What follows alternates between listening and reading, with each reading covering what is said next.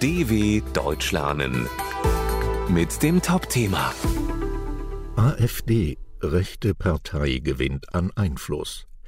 Im thüringischen Sonneberg wurde erstmals ein AfD-Politiker in das Amt eines Landrats gewählt. Die rechte Partei will ihren Einfluss nun weiter vergrößern. Viele sehen darin eine Gefahr für die Demokratie in Deutschland. Das Ergebnis der Wahl in Sonneberg war für viele Menschen ein Schock. In dem kleinen Landkreis in Thüringen wurde am 25. Juni 2023 zum ersten Mal ein Politiker der Partei Alternative für Deutschland AfD in das Amt eines Landrats gewählt. Dies ist erst der Anfang, sagte Parteichef Tino Chopalla nach dem Wahlerfolg. Für viele ist das Wahlergebnis ein Grund zur Sorge, denn die AfD hat Verbindungen zu verfassungsfeindlichen Organisationen. Der Verfassungsschutz stuft die gesamte Partei als rechtsextremistischen Verdachtsfall ein. Einige Parteimitglieder sind immer wieder mit rassistischen Beleidigungen und problematischen Bemerkungen zum Nationalsozialismus aufgefallen.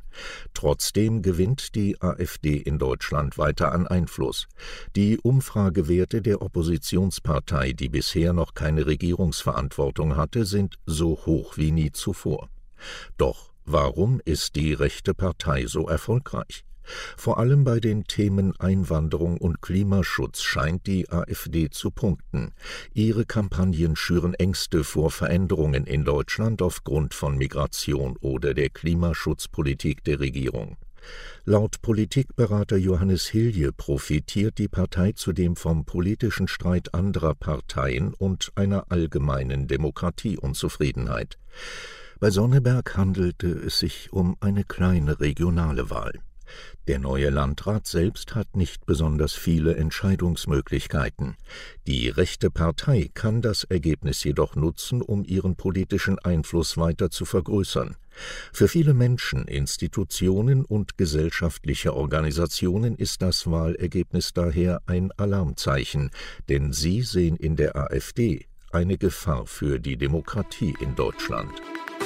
dw.com/topthema